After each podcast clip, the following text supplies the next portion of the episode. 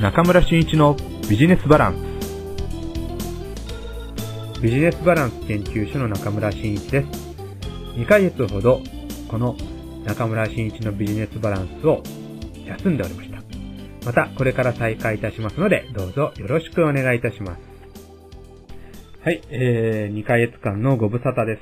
えー、この中村真一のビジネスバランスなんですけども、この2ヶ月間でですね、どのようなことが起きてたか。ということを、えー、所長である私の方からちょっとお話ししていこうかと思います。あの、もともとこの、えー、ビジネスバランスはですね、えー、4月1日、2年前の4月1日からスタートしました。えー、まず、ポドキャストで配信を始めて、え4月30日に、えビジネスバランス研究所という Facebook ページを、え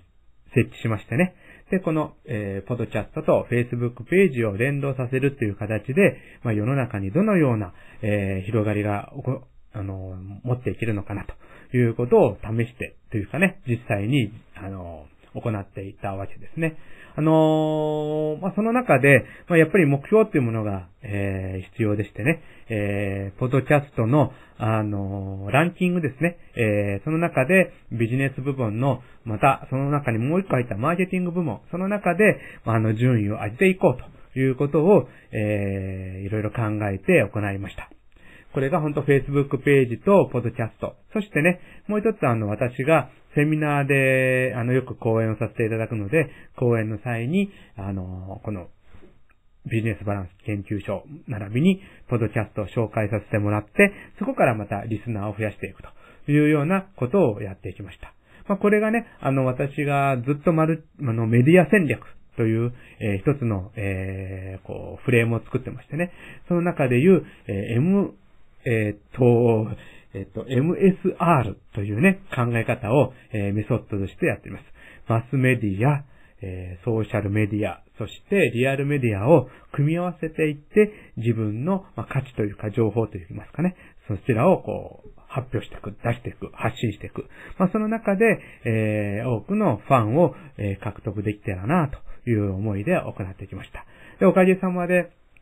ポドキャストの iTunes のね、えー、ランキングで言えば、その部門の中で、あのー、まあ、瞬間的にって言いますかね、デイリーですけども、第2位というような、え、実績も作ることができました。これが非常にね、大きな成果だったんですけども、まあ、この、えっ、ー、と、2位になったっていう経験をもとに、やはりメディアっていうのは、まあ、情報発信というものは、組み合わせる。まあ、あの、昔で言えばメディアミックス。まあ、最近、まあ、ちょっとね、去年まではよく出てましたけども、最近あんまりこう聞かなくなりましたが、クロスメディア。まあ、こういったメディアをね、組み合わせていって、えー、多くの方々に聞いていただく、知っていただくと。いうことをやっていくことがやっぱり重要だなっていうことをつくづく感じたわけです。で、これはね、別にあの、私の場合はある意味、あの、一つの考え方で言えば、ブランディング、パーソナルブランディングということで、この手法を行っていったんですけども、最近私の仕事の中では、えー、地域、自治体のね、方々との、えー、広報 PR の話をさせてもらったり、商品をね、こう、ブランディングさせていく中での広報 PR の、えー、お仕事のお話をさせてもらったり、また会社自体をブランディングさせていこうということでのね、えお話をさせてもらっていく中で、まあ、ほとんど共通していってるなっていうのが、この MSR での、えー、情報の活用と、えー、発信、メディアを使った活用というところに来てるなというふうに、えー、考えています。本当ね、これうまくやっと、やるとですね、効果出ますね。ぜひともね、えー、MSR を、えー、導入していただいて、あの、一緒にね、こう、事業の発展に僕も貢献できたらなというふうに思っています。これがメディア戦略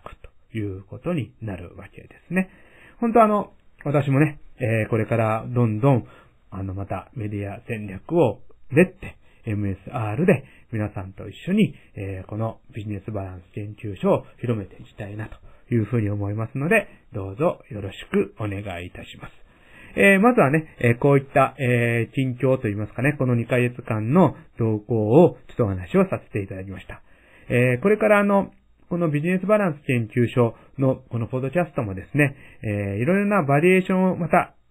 作っていこうと思ってますので、まあ、第1部ということで、この近況報告という形でお話をさせていただいたということで終わりたいとまずは思います。次に、第2部をまたお待ちください。はい、えー、第2部ですね。第2部はですね、ちょっと専門的なお話をしていこうというのがこれから第2部ということで進めていこうと思っています。あの、これまでもね、えー、1年目は、あの、企業とか、あとコラボレーションに特化したね、えー、お話をさせてもらって、で、去年、まあ、えー、昨年につきましては、え知的資産マネジメントに特化したコーナーを作りまして、知的資産経営、マネジメントを知っていただくということでのえ内容をね、すごく熱くしてお話ししてきました。まあ、その中に時々コラボレーションや、えー、ソーシャルメディアの活用とかね、そういったものを入れていったんですけども、まあ、今年はですね、えー、この平成25年度につきましては何をするかっていうことなんですが、ここはですね、あの、これまであの、ソーシャルメディア、ね、こう、Facebook など、えー、あと、ユーストリームとか、そういったものは私も活用してきたんですけども、まあ、これはもう、個人で自由にできますので、まあ、コントロールも実際にできます。えー、これとはまた別に何かできないか。えー、リアルメディア、これは講演を行ったりね、えー、あと、あの、まあ、目に見える、実際にリアルにあって、えー、お話をしたりするという機会。まあ、これもね、えー、自分の行動によって何とでもできますので、えー、行ってきました。で、やっぱりなかなか難しいのが、マスメディアですね。えー、まあ、大手メディアの方々とどうお付き合いができるか。まあ、実はね、こう、あの、ポドキャストであの、ビジネスバランスを話し、あの、配信していったんですけども、まあ、あの、デイリーで2位になったことがありますけどね、1位はもうずーっと日経トレンディーさんなんですね。もう大手メディアさんです。こちらの分はま多分、絶対破れないだろうなと。1位を、えー、揺るがすことはまずできないだろうなというふうに思っているんですけども、まあ、やっぱりね、これは大手メディア、まあ、大きなメディアと言いましょうか。媒体を持っている会社はやっぱり強いということから、えー、何かしら私もね、こう、今までにない、えー、ソーシャルでもなく、リアルでもない、やはりちょっと大きなね、マスメディアの方々と仕事、ビジネスができないかなということで、えー、昨年、ちょっと、非常にね、力を入れて、ちょっと営業的な行動もしてみました。そこでね、えー、この1月から実はです、スタートしてることがあります。これは何かというと、日本経済新聞さんと、えー、ちょっとね、お付き合いをさせていただいて、えー、特に私の場合は、あの、仕事柄ね、マーケティングとか小売店さん、はえー、販売店さんの反則支援をする仕事が非常に多いので、あの、日本経済新聞さんが発行されている新聞の中でも、日経 MJ ですね。こちらの新聞を使ったセミナーが開けないだろうかということで、ちょっと交渉させていただいて、1月から私が行うセミナーの中に、えちょっと日経の、M、日経 MJ をですね、あのー、頂戴して、それを皆さん、参加者にお渡しして、ワークショップを形式で、日経 MJ からキーワードを見つけて、それを反則に使っていくっていう、え、ものを入れていきました。そして、この3、あ、この4月ですね。あの、今度はもう、非常にね、この3ヶ月間やっていく中で、この日経 MJ を使ったセミナーって非常に評判が良かったので、じゃあちょっとそれだけをアウトプット、まあ、それをメインにしたセミナーをやってもいいのかなということで、この4月に、あの、日経新聞さん、日経新聞ですね。日本経済新聞と日経 MJ を活用したセミナーということを開きました。これもね、非常に、あのー、行ってみると、好評でしてですね。で、これから定番化していく予定です。で、特に私日経 MJ なので、日経 MJ を使った、あの、セミナーを、えー、これからもね、えー、独立した形で、またはいろんな企業セミナーとか、えー、知的さんのセミナーとか、あと、そうですね、コラボレーションを生み出すセミナー、その他、ソーシャルメディアのセミナーとか、まあ、様々な私が講師を、講演を務めさせていただくセミナーの中で、日経 MJ を活用させていただこうというふうに思っています。まあ、そこでね、あの、な、えー、じゃあ何がいいのか。日経 MJ。実はあの、ビジネスバランス研究所の Facebook でも1月から新たなコーナーを設けてます。それは何かというと、日経 MJ 斜め読みという、えー、コーナーを作っていってるんですね。だいたい、えっと、2日に1回、ないしは3日に1回ぐらい、えー、えっと、日経 MJ から記事をピックアップしたものを上げていってます。だいたい1回にあたって5つぐらいの項目ですね。えー、こちらを上げていって、あの、上げさせてもらって、その中から、えー、セミナーの時には、私がこの必要な、まあね、こう、これから大事だろうというキーワードを、え出しながらですね、え解説をさせていただくという形で、あの、セミナーもさせていただいてますので、このポッドキャストでもですね、えー、今回私が選んだキーワードについてね、えー、ちょっとお話をさせていただこうかなと思います。実はこの4月のセミナーではですね、3つのキーワードっていうのを出しました。1つが、えー、っと、あの、体験を売るっていうね、体験とこと売りっていう、えー、ものを売るんではなくて、ことを売っていこうということ、この一つが、えー、キーワードとして、えー、ちょっとね、皆さんに知っていただきました。そして二つ目が、えー、とですね、えー、高額なものを購入していただける購買層を絞に絞ったビジネス販売ですね。これを考えようという、えー、購買意欲のある方々にどう反則をするかっていうことが一つのキーワードとして出しました。そして三つ目がビッグデータ。最近あの、注意して聞かれると、あの、テレビでも、そして新聞でも雑誌でもビッグデータっていう言葉を耳にしたり、目にしたりすることが増えてきていると思います。このビッグデータ、こちらをですね、え活用するということで、えまその、え記事をね、あの、日経 MJ からピックアップしていって、どういったことなのかっていうことを知っていただくという内容のセミナーを開催させていただきました。あのね、物を売るとかね、あの、あ、ごめんなさいごめんなさい。えっ、ー、と、ことを売る、そして体験を売るっていうのは、実はもう私が4年前からね、商店街の活性化事業の中で古典超過事業っていうのがありまして、そちらでやってるのが、この、えー、ことを売る、そして、えー、体験を売ると。いうような、えー、ことをやってるんですね。まあ、ことを売る。これはね、あの、物語を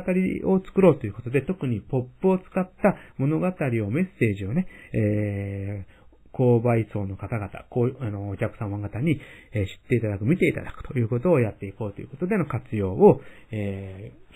ー、勉強会でね、出して、そしてみんなで検討するということをやってきました。その中でまたね、体験を売るっていうことで実際に、えー、例えばね、えー、そこではあの、かき氷機を売ろうと。いうことの中では実際にその売りたいかき氷機で、え作ったかき氷を試食していただくということで体験をしていただくということをね、実際にやって購買に、え結びつけていったということを説明をしたんですね。実はこのかき氷機ね、え非常に値段が高いかき氷機なんですが、えなんと、えメーカーさんも驚くぐらいの売り上げを作ってます。えメーカーさんがなんであなたのお店ではそんなに売れるんですかというふうに投げかけられる。そんなことが起きたぐらいの商品になったわけですね。これもこと、そして体験を、えー、ベースに考えたものの反則の手法ということでうまくいったということで、えー、ちょっとね、説明させてもらいました。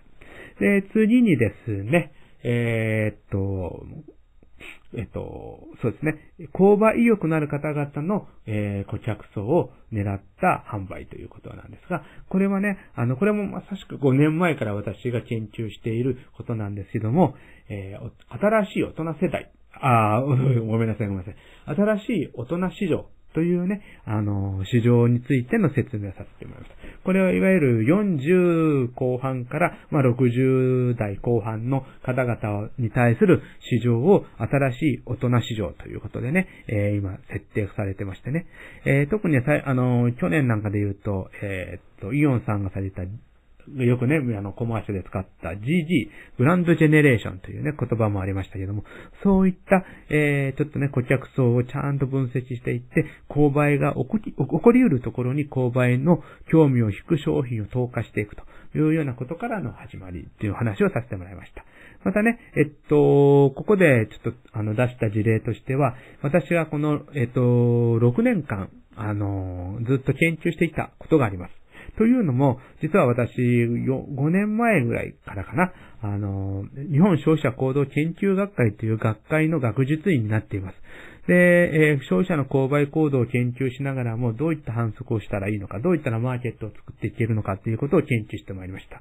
そして去年には、あの、日本知的産経営学会というところにも所属しまして、えー、自分たちが持っている見えない資産、こういったものをあの、研究していく中で、えー、また魅力あるものを情報発信する中で、新しい購買ができないかということを研究していってるんですね。この二つをずっと研究していっている中、そして実際に実践をしていった、えー、方々のえー、取材なんかを通してですね、分かってきたのかで、収益構造を、えー、収益を向上させる鉄板フレームっていうのを作ったんですね。これをまず説明させてもらって、えー、そしてその、え、購買意欲のある方々にどう物を売っていくかっていうことをちょっとお話をさせてもらいました。簡単に言うと、えー、ライフスタイル、そしてパーソナル志向に向けた消費者目線からの戦略の構築なんですね。えー、どちらかというと経営者の方々っていうのは、収益向上の利益を上げよう、いや、売り上げを上げようっていう、えー、方向から考えていくんですけども、先に消費者の方、買い手の方から、えー視点を持っていて、そこから新たなビジネス戦略、販売戦略を考えようということを提案させてもらった、その内容を、えー、説明させてもらいました。そうなってくるとですね、えー、趣味、趣向、専門、仲間、この4つが大きなまたキーワードになってきます。そこからどのような反則ができていくのか。まあ、これはね、えー、こと細かに業種によって違ってきますので、まあ、そこからはコンサルティングという仕事の中で指導させていただくんですけども、基本的なフレームとしては、えー、収益向上の鉄板フレームということで説明をさせていただきました。まあ、ぜひともそういったね、ご要望があれば、いつでも講演に伺います。セミナーにも伺いますので、ご用ご依頼をいただけると非常に嬉しいなというふうに思っています。そして最後、ビッグデータですね。このビッグデータ、何かと言いますと、まあ、代表的なもので言うとですね、あの、T ポイントカードやポンタカード、楽天カードなどが行っている顧客管理、まあ、そこにはね、趣味、趣向、様々な細かい個人情報が実は入ってるんですけども、個人情報は公開はできませんけれども、その個人情報を活用した、え、分析、そしてそこから商品開発をするというようなことが実は行われているんですね。こういったものに消費、え、データを、ビッグデータとえ顧客が持ってる様々な多くのデータを、え活用していきながらビジネスに活かしていこうということを、が起きているよということをお話しさせてもらいました。えー、最近日本経済新聞でもですね、ビッグデータを活用した様々な IT 企業の取り組みや、最近では自治体もね、ビッグデータということをうまく活用して、えー、それをね、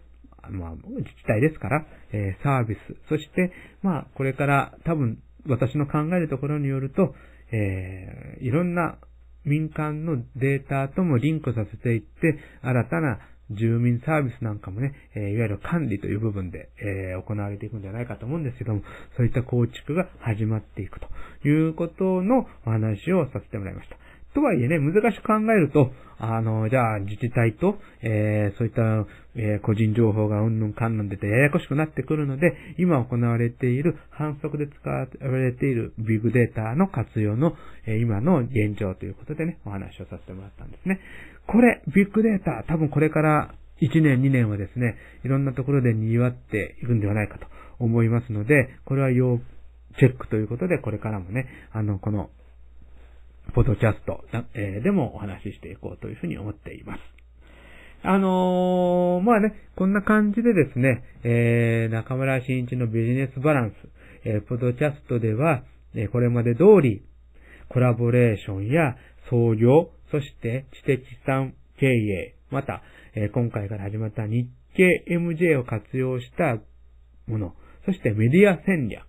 えー、あとね、え反則や、えー、なんか多岐にわたってきますけども、そういったものをですね、えー、この私が取材し、そして、えー、分析したものをこのポドキャストで配信していきたいと思いますので、またこれからもご視聴いただければというふうに思います。あのー、ね、えー、まあ、ペースもですね、えー、これまで毎週配信していたのが2週間に1回ということになったんですけども、これからはですね、一応の月に1回の配信、えー、それ以外は、あの、Facebook ページや、あのー、私の Facebook、またね、ちょっとブログというかホームページをちょっと強化をしていってるので、まあ、そういったメディア、そして、そうですね、ユーストリーム、えー、YouTube なんかも活用していこうと思っています。いわゆる、えー、MSR をうまく活用したクロスメディアでの情報配信を、えー、今まで以上に行っていこうというふうに思っています。その分ちょっとですね、ポドキャストでの配信は回数を減らして、他のメディアに、えー、情報もリンクさせていくっていう形で、ぜひとも皆様に、え、様々な情報を届けていきたいというふうに思っていますので、どうぞお楽しみにしておいてください。それではね、えー、この、えー、4月の、えー、中村新一のビジネスバランス、多分、というか、間違いなく4月30日、実は私の誕生日なんですけども、に配信しておりますが、え、また来月お会いできるのを楽しみにしております。それではどうもありがとうございました。